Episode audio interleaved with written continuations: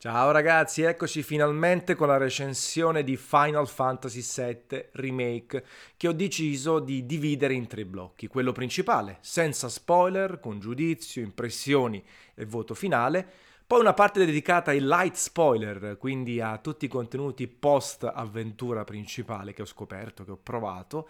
E poi la parte super spoilerosa con le teorie sul finale secondo me quale sarà la direzione che prenderà la saga in accordo con Nomura e quello che ho metabolizzato dopo aver finito il titolo e dopo aver fatto passare 48 ore senza toccarlo e un po' pensando a come mi è piaciuto o quanto non mi è piaciuto. Quindi fatemi sapere se vi piace questa formula scrivendolo nei commenti. Una formula un po' unica, un po' da gameplay caffè che viene incastonata poi sul sito, nella scheda del gioco, tutti i parametri col voto, gli extra e la galleria fotografica che ho fatto, scattato durante l'avventura di Cloud Company. Quindi per adesso via col primo blocco, via con la sigla.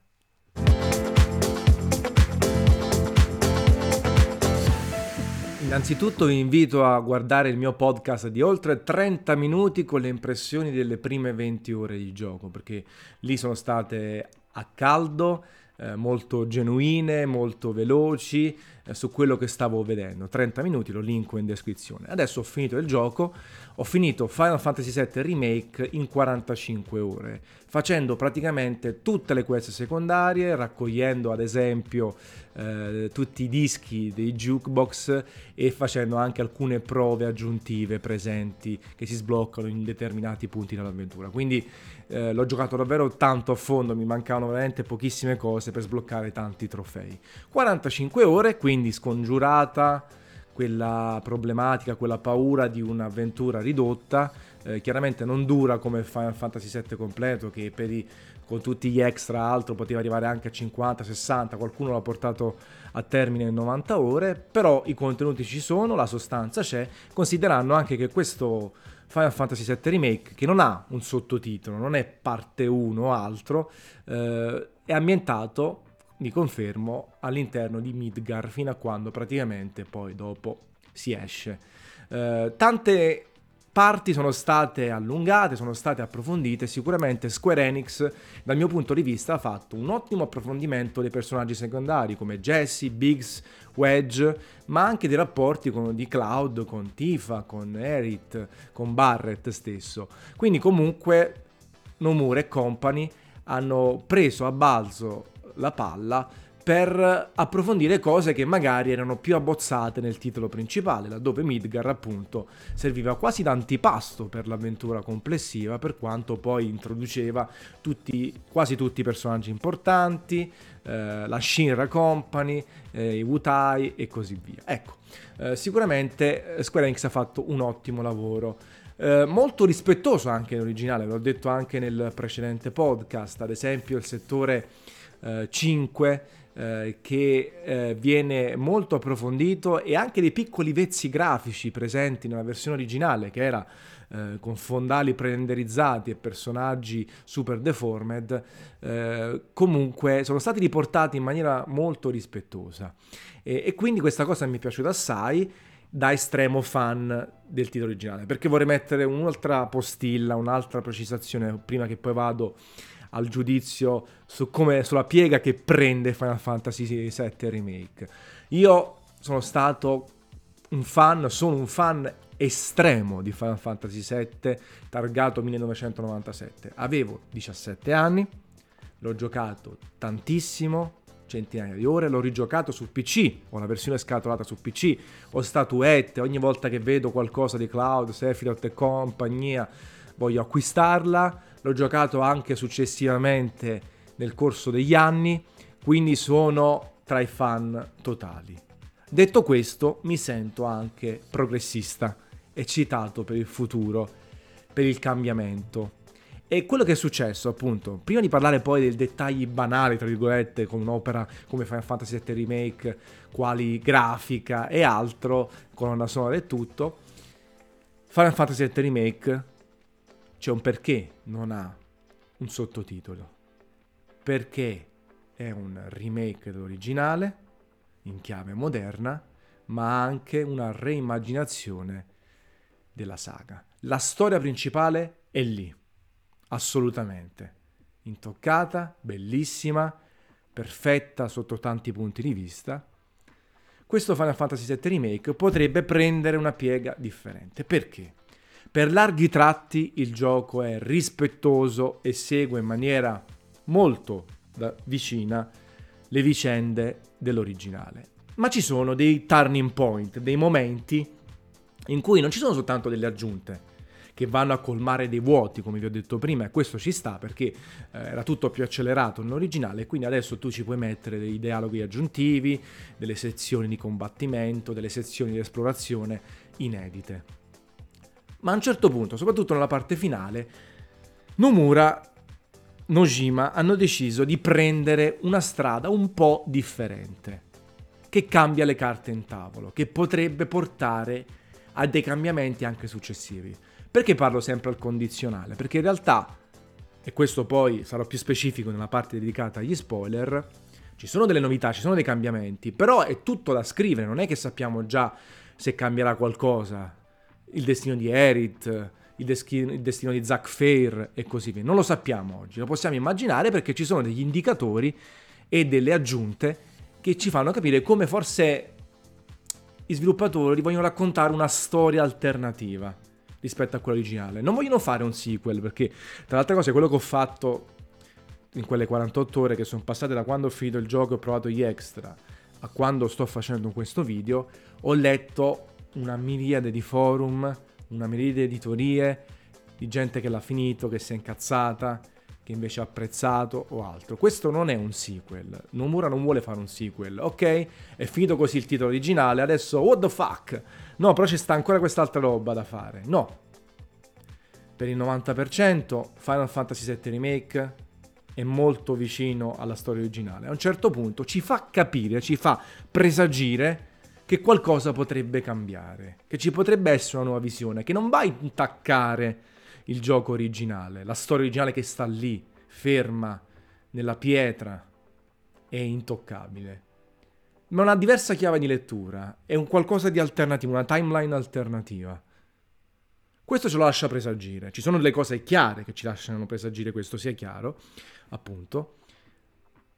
Però staremo a vedere. E da qui non c'è Final Fantasy VII parte 1. Remake, il prossimo si chiamerà Reborn, Rebuild, non lo sappiamo. Però è chiaro che questo sta avvenendo. Allora ho letto appunto di gente, no, il titolo originale è intoccabile, è impossibile, Nomura vuole fare una nomurata clamorosa e l'ultima ora è una nomurata da un certo punto di vista. Però ne parlo a breve, non vi preoccupate. Io invece applaudo da strafan dell'originale, quindi prima che qualcuno arriva e dice vabbè tu tanto capisci niente perché tanto non hai seguito l'originale, so tutto l'originale, l'ho apprezzato ma mi piace l'incertezza, mi piace vedere se Erit non fosse morta e se quello fosse successo, mi piace l'incerto, mi piace un futuro non ancora scritto. Il titolo originale sta lì, si può giocare ancora oggi su PC e anche eh, su, su PlayStation Network. È invecchiato, qualcuno dirà di no, ma è invecchiato, siamo d'accordo, ma si può ancora giocare tranquillamente.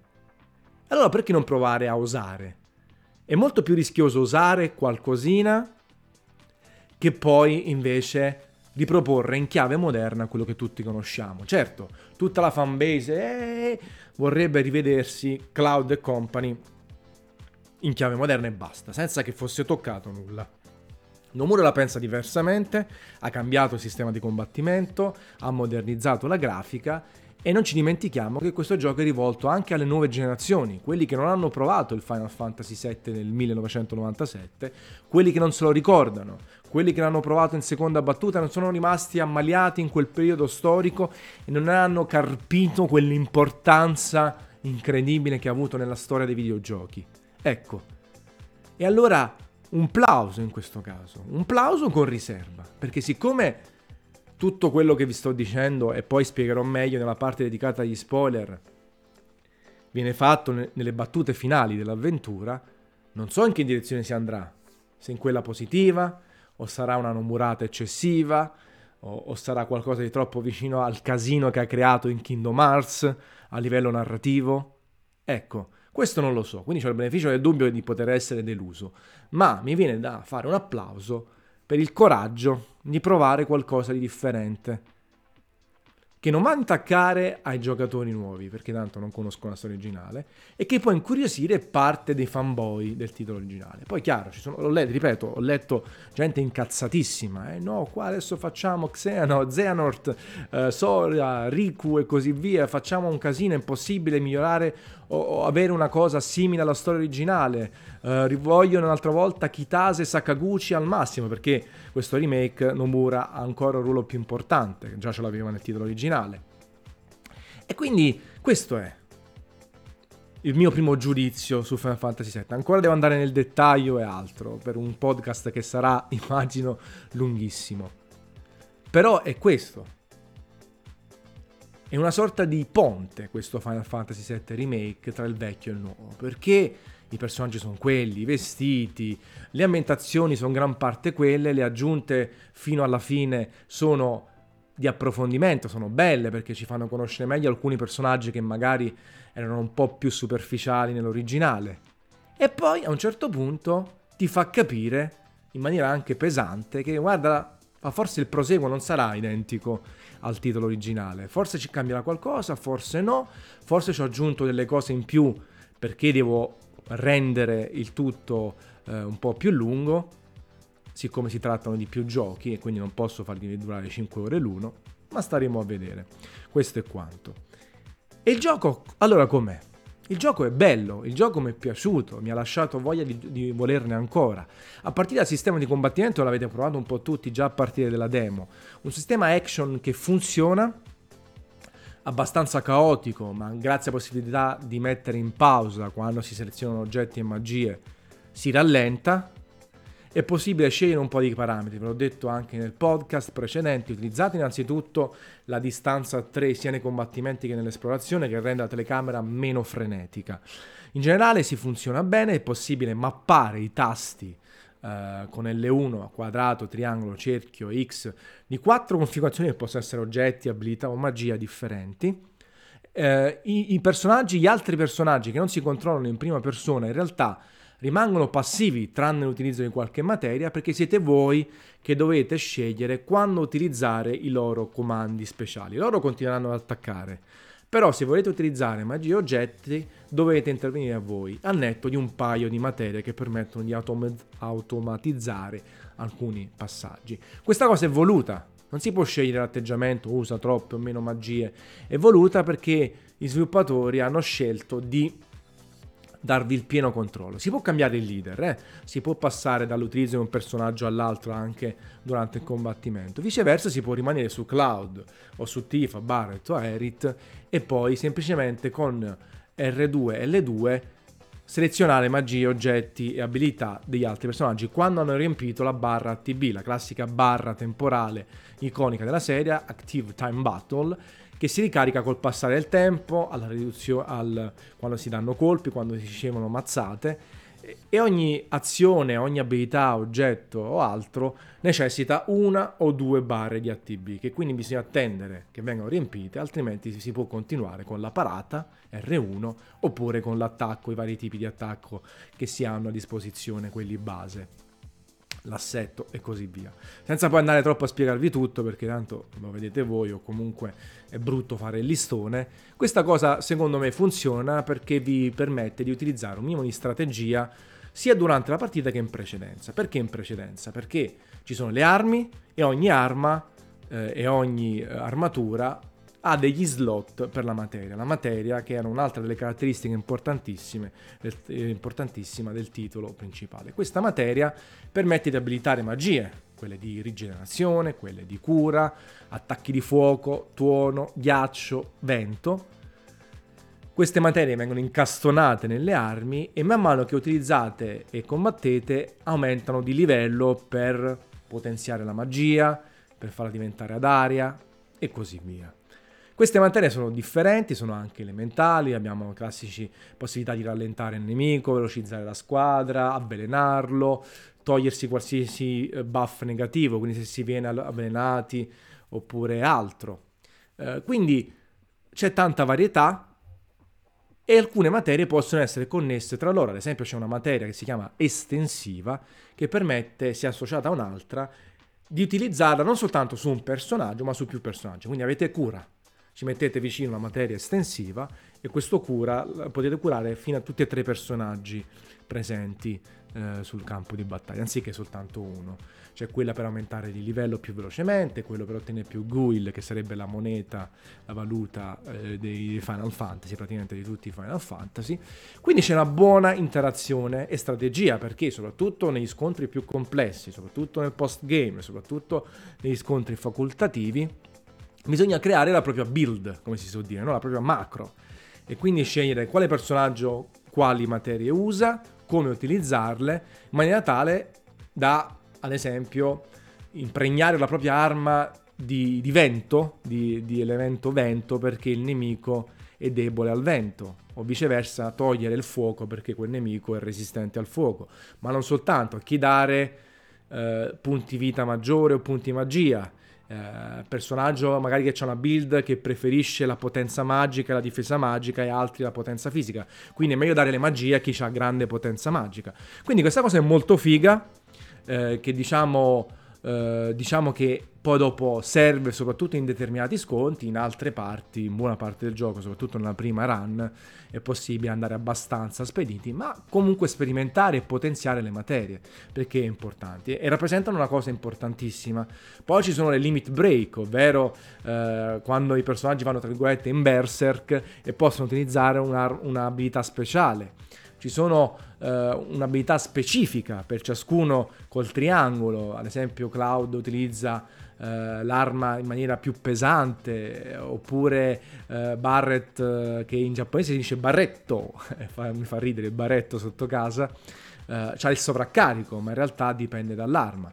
Ogni arma ha slot differenti di materia, può essere potenziata con i punti esperienza, e quindi eh, ci sono alcune armi che prediligono attacchi fisici, altri magici, altre bilanciate, si possono sbloccare dei slot aggiuntivi per la materia, anche qui c'è una buona varietà, anche se non enorme, perché quello che ha fatto Square Enix in questo videogioco è stato assolutamente rendere il tutto curato. Non c'è il loot infinito delle armi alla Nioh, alla Diablo e così via, ma ci sono poche armi, nemmeno 10 per ciascun personaggio poche materie posizionate, credo, da come ho potuto capire, in maniera specifica, non casuale in punti, in altri punti.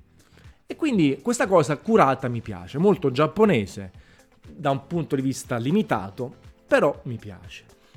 Ci sono infine le summon, ogni personaggio ha uno slot per la summon, yes per le vocazioni di queste grandi armi e quindi Ifrit, Shiva, il Leviatano, eh, Cactuar, Carbuncle e altre.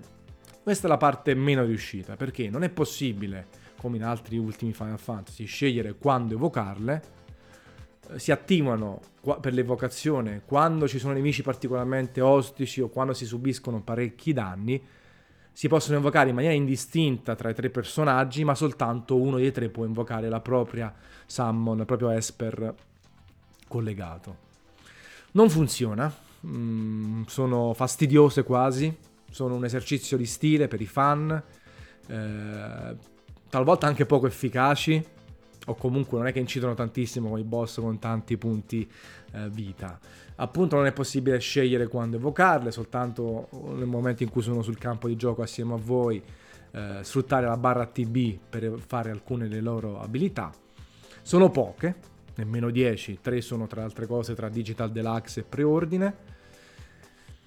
Mm, cosa non riuscite? È un peccato perché potevano avere un ruolo più importante, soprattutto considerando quanto erano più importanti nel Final Fantasy VII originale e quanto lo sono stati in alcuni capitoli della serie di Final Fantasy. La struttura di gioco, la struttura di gioco a corridoi, assolutamente lineare e qui abbiamo pregi e difetti perché sono, alcuni sono fatti bene, altri sono un po' troppo strecciati. Il titolo originale dava la pervenza, pur essendo estremamente lineare pure lui per larghi tratti, di essere più arioso. Qui ci sono tanti veramente corridoi dove si va dritti per dritti, piccole deviazioni per lo scrigno eh, e poco altro, talvolta sì, per prendere una materia che sta messa in un punto non di passaggio però ecco estremamente lineare. Non fa tanti danni, però alcune sezioni non sono di qualità eccelsa. Penso alle fogne che comunque non riescono a restituire quell'atmosfera di pericolo che ci dovrebbe essere, a parte forse la parte iniziale. E quindi ecco, ci sono un po' delle deficienze di struttura. Poi ci sono delle città, i bassi fondi, alcuni, eh, che si aprono, tra virgolette, sono, rappresentano una sorta di hub centrale nei quali è possibile andare a fare dei combattimenti, delle missioni secondarie, raccogliere gli oggetti e quindi ci sono questi tre punti eh, un po' più interessanti. Però tendenzialmente la struttura lineare, ripeto, che per me non è un, un danno a priori, non è un, un problema a priori, però deve anche essere fatta in una certa maniera. Ecco, ci sono delle parti in cui magari si è davvero troppo tempo dritti per dritti a combattere senza soluzioni di continuità, senza particolari vicende che smuovono un po' il tutto, dei filler, come dicono gli inglesi, dei riempitivi che potevano essere evitati. Pochi, eh, perché altri sono fatti bene. Ci sono delle sezioni anche belle lunghe, con più ambientazioni che mi piacciono, dove si combatte, dove cambiano i boss e altro. La stessa parte finale, tendenzialmente, è fatta bene perché non mi fa fare la classica eh, salita in ascensore con mille combattimenti, un po' alla Street of, io mi ricordo Street of Rage e Company, perché lì forse sono state introdotte. Però, eh, anzi, è bello che si parte prima dalla narrativa, un piccolo puzzle, poi dopodiché i combattimenti ci sono dopo, ci sono tanti mega boss e c'è varietà di boss, devo essere sincero, al netto di qualche piccolo riciclo. Quindi eh, la struttura complessivamente mi piace, però su queste 45 ore, magari un 5-10 ore sono state un po' più tirate via per allungare il brodo. Eh. Non fanno danni, lo ripeto. Eh, le missioni secondarie sono poche, anche qui sono due dozzine più o meno sono curate, non sono particolarmente brillanti, ma sono curate anche nei dialoghi e altro. Eh, è un gioco che comunque ha una cura che ha lo stesso valore produttivo dall'inizio alla fine, al netto di qualche mancanza. Non è superficiale, non è arronzato, non è eh, tirato via davvero. Eh, evidentemente questi ritardi hanno permesso a Square Enix di dare comunque un bel supporto e un, un bel, eh, fare un bel lavoro eh, su tutto quanto. Ci sono però queste piccole deficienze e altro. Graficamente ci siamo, anche qui. Allora, tecnicamente il gioco non è niente di che, come tecnica pura, come soluzioni tecniche adottate, eh, deformazioni, ehm, fluidi oppure eh, materiali che si deformano, fisica clamorosa o altro, così come sistema di illuminazione. Però in realtà l'impatto è assolutamente ottimo di grande pregio. Eh, c'è l'HDR, l'utilizzo dell'HDR, c'è sostanza poligonale, c'è pienezza, c'è un grandioso comparto artistico, c'è una riproduzione secondo me eccezionale di quello che era in due dimensioni barra 3 eh, di Final Fantasy VII originale. Una grandissima riproduzione, personaggi fatti da Dio, eh, tutto molto bello, non ci sono mancanze, eh, è ciccio il gioco ma non è incredibile dal punto di vista tecnico. Le texture sono ottime, ma ce ne sono alcune eh, che non sono state risolte in day one. Non c'è eh, kudos per nessuna patch day one, devo essere sincero. Alcune texture sono in bassissima risoluzione, ma mi sembrano più sviste di programmazione che motore grafico che non ce la fa a gestirle. E, però graficamente è piaciuto molto però non ha soluzioni incredibili, innovative o altro, però graficamente è bello, bello forte e dal punto di vista sonoro la colonna sonora secondo me è eccezionale perché ci sono grandi brani, tanti brani del titolo originale, altri sono remixati e poi eh, grande varietà, nel senso che anche per i combattimenti e per le varie sezioni ci sono brani differenti, vengono utilizzati molto di più che in tanti giochi che magari hanno una colonna sonora di 60 canzoni e però poi in realtà senti, ne senti 10-15 nel gioco. Qui eh, ogni sezione ha la sua musica di sottofondo ma anche la sua musica di combattimento, ci sono quelle iconiche, c'è, c'è la musica fantastica finale, ma ne parlo meglio perché già c'è nel, nella sezione spoiler. Ehm, davvero grande varietà, grande qualità, degli riarrangiamenti che mi sono piaciuti assai, fino a Hollow, la canzone di chiusura che secondo me spacca proprio, nel senso eh, scritta da Uematsu, dal maestro, un mostro, il Beethoven dei videogiochi dei tempi moderni, eh, cantata da, da Yosh E all'inizio mi faceva un po' strano, poi l'ho ascoltata 12.000 volte, potete immaginare come faccio io, ho messa tutta in casa anche queste 48 ore ed è stato fantastico, eh, veramente bella canzone e quindi colonna sonora ampiamente approvata. Um, dialoghi, allora vi ho parlato di questa problematica tra i dialoghi inglesi e quelle scritte italiane tradotte dal giapponese. È un po' fastidiosa, alla fine comunque il titolo l'ho giocato in inglese, eh, scusate, doppiato in inglese, comunque scritto in italiano perché ormai ho partito, si può scegliere la lingua giapponese. E allora il doppiaggio dei personaggi mi piace, alcuni però non sono sullo stesso livello. Ci sono dei, talvolta dei piccoli cambi di tono particolari, soprattutto per Tifa e per Barrett.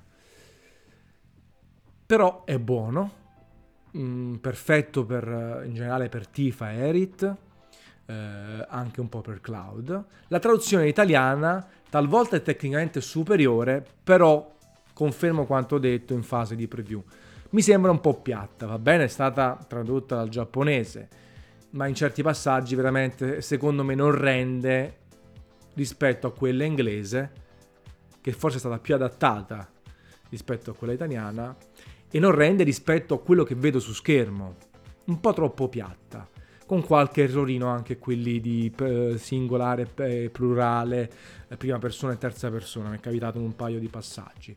Quindi laddove è scritto bene in italiano, Mm, onestamente non è tra le migliori traduzioni italiane che ho letto, un peccato perché ce ne sono altre, tipo quella di Persona, per dire, per rimanere eh, in tema JRPG più o meno, ehm, che è fatta molto meglio. Quindi in questo caso media, media, buona in inglese con qualche ehm, come dire, sbilanciamento di toni altro che non segue sempre lo stesso personaggio. Personaggi sono fantastici, che sono riprodotti alla grande, mi ricordano quelli originali, sono bellissimi, sono innamorato digitalmente sia di Erit che Tifa, sono in dubbio su quale due scegliere, forse Tifa mi piace di più, eh, però da questo punto di vista, per andare al dunque, prima di passare agli altri blocchi, ma questo un podcast verrà un'ora, ehm, è un gioco che mi è piaciuto, che in maniera genuina mi lascia la curiosità di vedere in che direzione andrà la saga,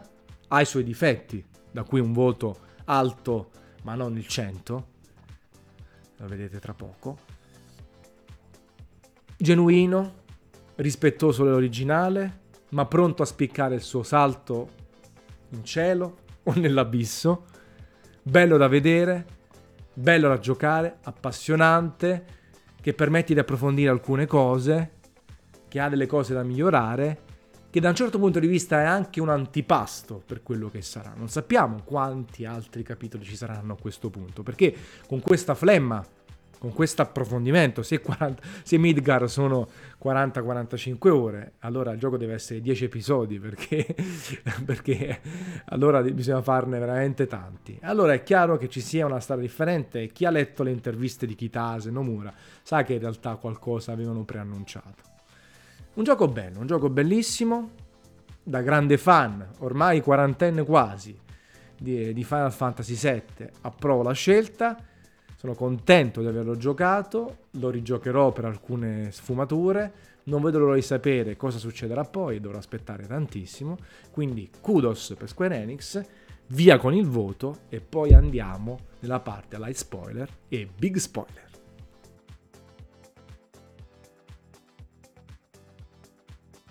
Allora, una volta finito il gioco non si può giocare subito così perché non c'è appunto come dicevo un open world, un hub che, che, rimane.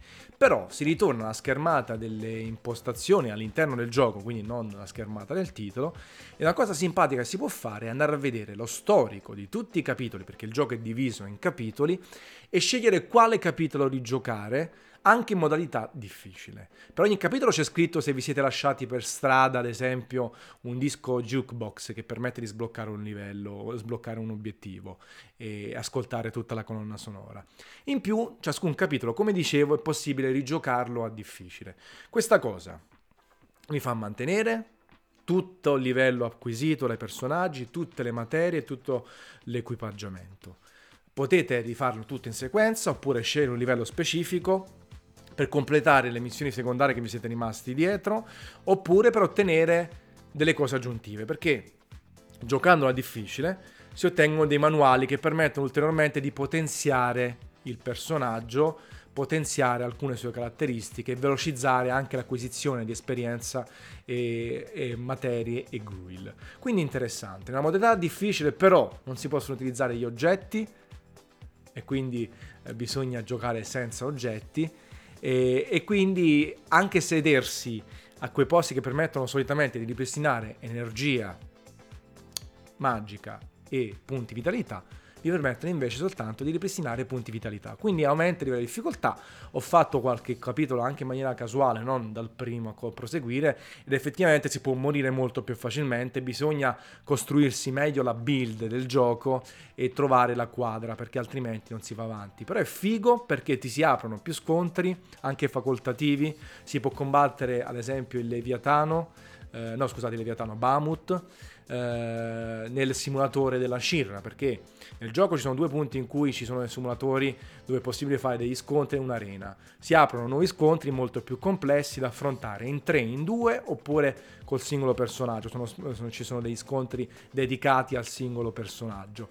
Però eh, c'è da fare, ecco, c'è una cosa interessante da fare e, e in questa maniera, completando il titolo a difficile, completandolo anche eh, raccogliendo tutti i dischi jukebox, ehm, tutte le missioni secondarie, portando al massimo tutte le materie di tipo magico, quelle dal colore verde, si sbloccano obiettivi. E quindi è tutto abbastanza chiaro per arrivare a ottenere il platino. Infatti, io sono uno di quelli che non sblocca i platini, non frega proprio niente, anche se approfondisco i giochi, però spesso e volentieri i trofei, gli obiettivi non li perseguo perché sono fini a se stessi, mi fanno perdere tempo, mi fanno incazzare, mi fanno fare azioni inutili e poi comunque ho tanto da giocare e da recensire. Ecco, questa struttura, sia perché il gioco mi è piaciuto, sia perché è abbastanza chiara, mi sta facendo venire voglia forse di provare a, a sbloccare il platino o comunque a rigiocare tutta l'avventura a modalità difficile, perché aumenta il tasso di difficoltà.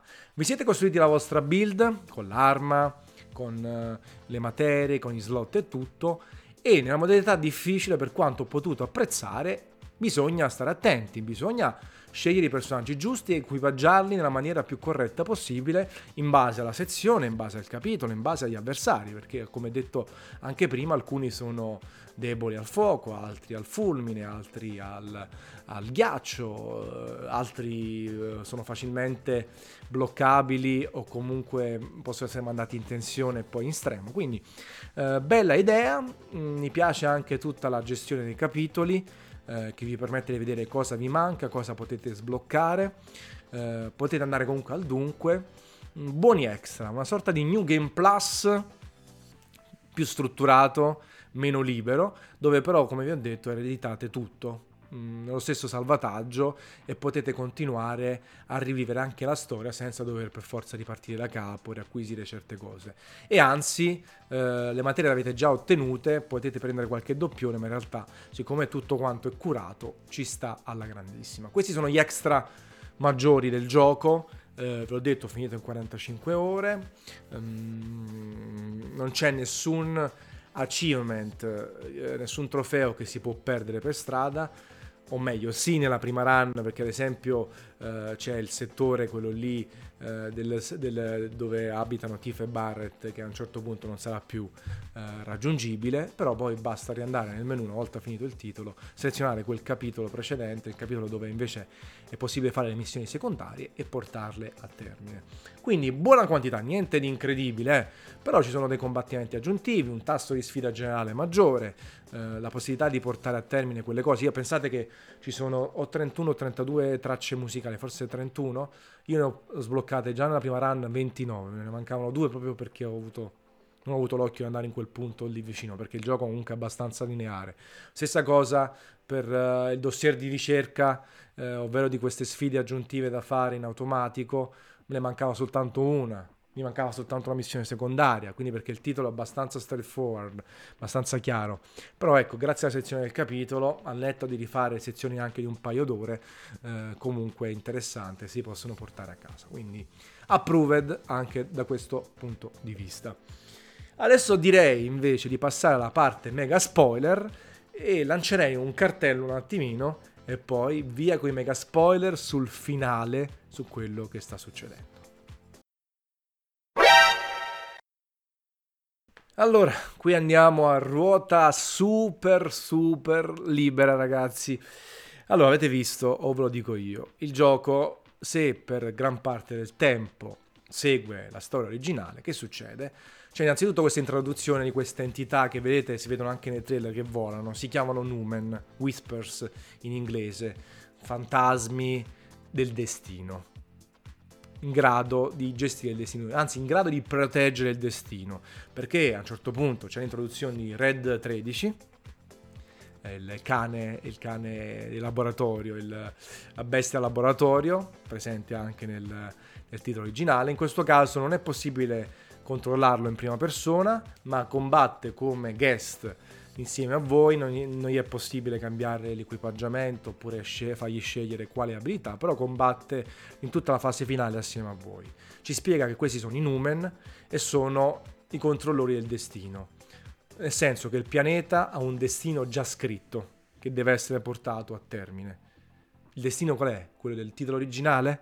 La morte di Erit, la Sephiroth che impazzisce, lo scontro finale? E quindi ogni volta che qualcuno prova a intervenire sul destino, compaiono questi numen e bloccano tutto.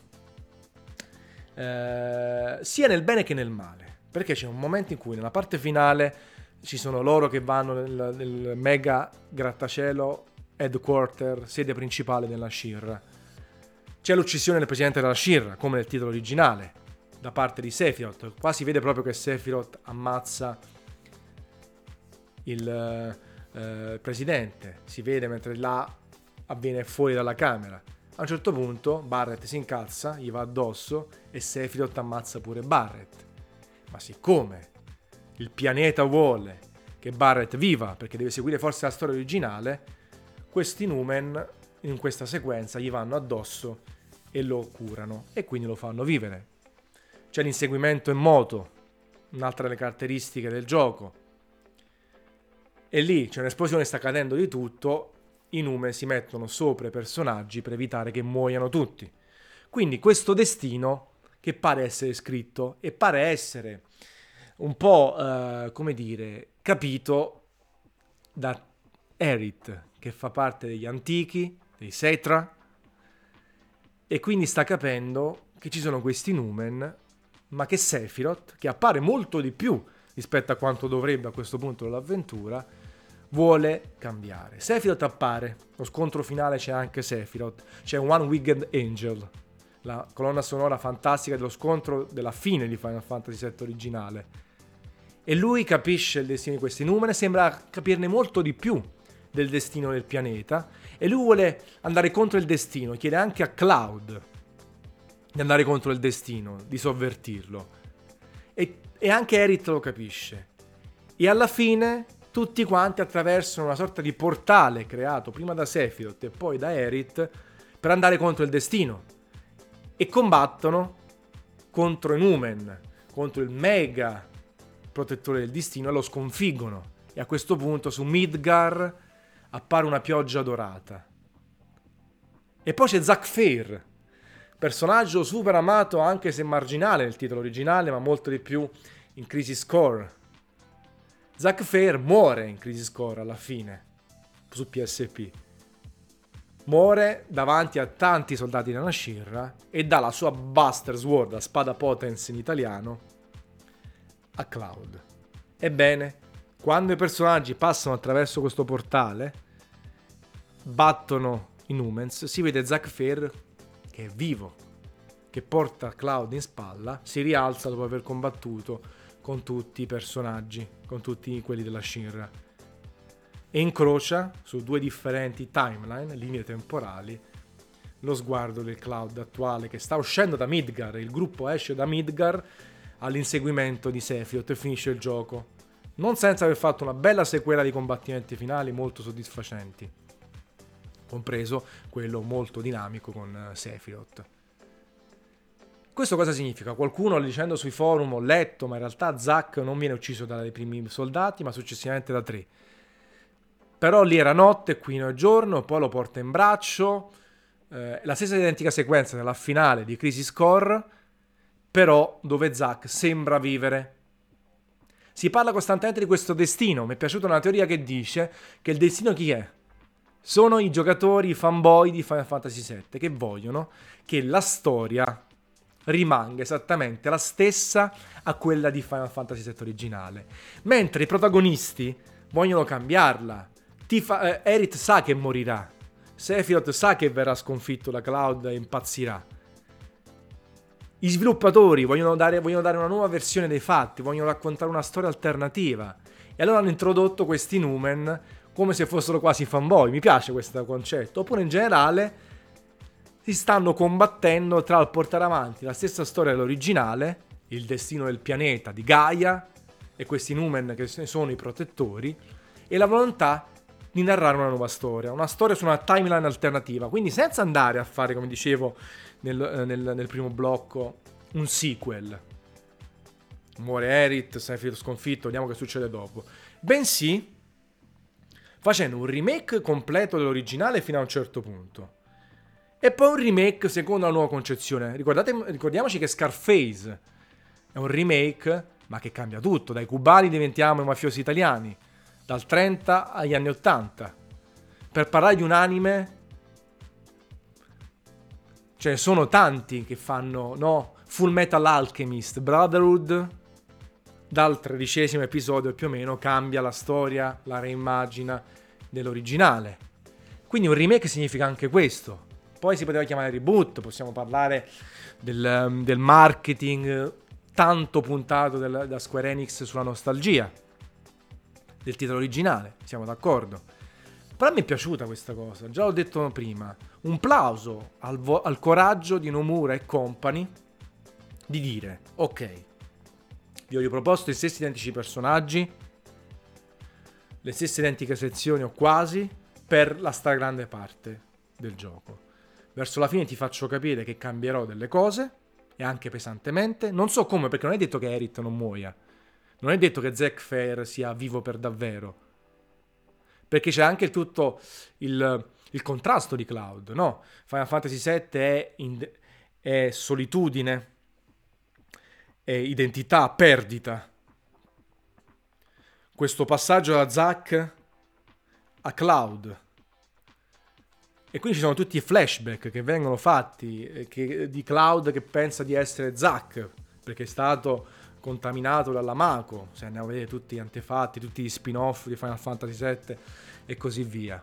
Quindi non è detto che scambi tutto, ma potrebbe cambiare, sia perché appunto altrimenti ci vorrebbero altri 10 capitoli con questo ritmo per fare tutta la storia di Final Fantasy VII, sia perché modernizzando il tutto e facendo un remake, Square Enix vuole, Nomura vuole raccontare una versione alternativa, una timeline alternativa. Oppure, banalmente, questa volontà di cambiare tutto, la parte di Erit, eh, Cloud e soprattutto di Erit e Sephiroth in questa fase, in realtà si scontrerà col fatto che il destino è immutabile e quindi in realtà è semplicemente un'aggiunta per allungare il brodo da parte di Square Enix e poi si ritorna sulla storia originale, quindi hanno provato a combattere il destino, l'hanno sconfitto, ma in realtà non è soltanto i Numen, ma è tutto quanto. Erit muore, quello succede più o meno lo stesso del titolo originale e amen.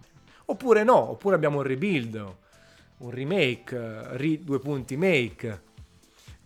E questa cosa mi eccita, perché da, da giocatore pluriennale, da super fan dell'originale, l'incerto, vedere un punto di vista differente, non, non necessariamente Erit che non muore, per quanto mi è dispiaciuto assai e per quanto in realtà la sua morte ha un ruolo fondamentale nella storia originale.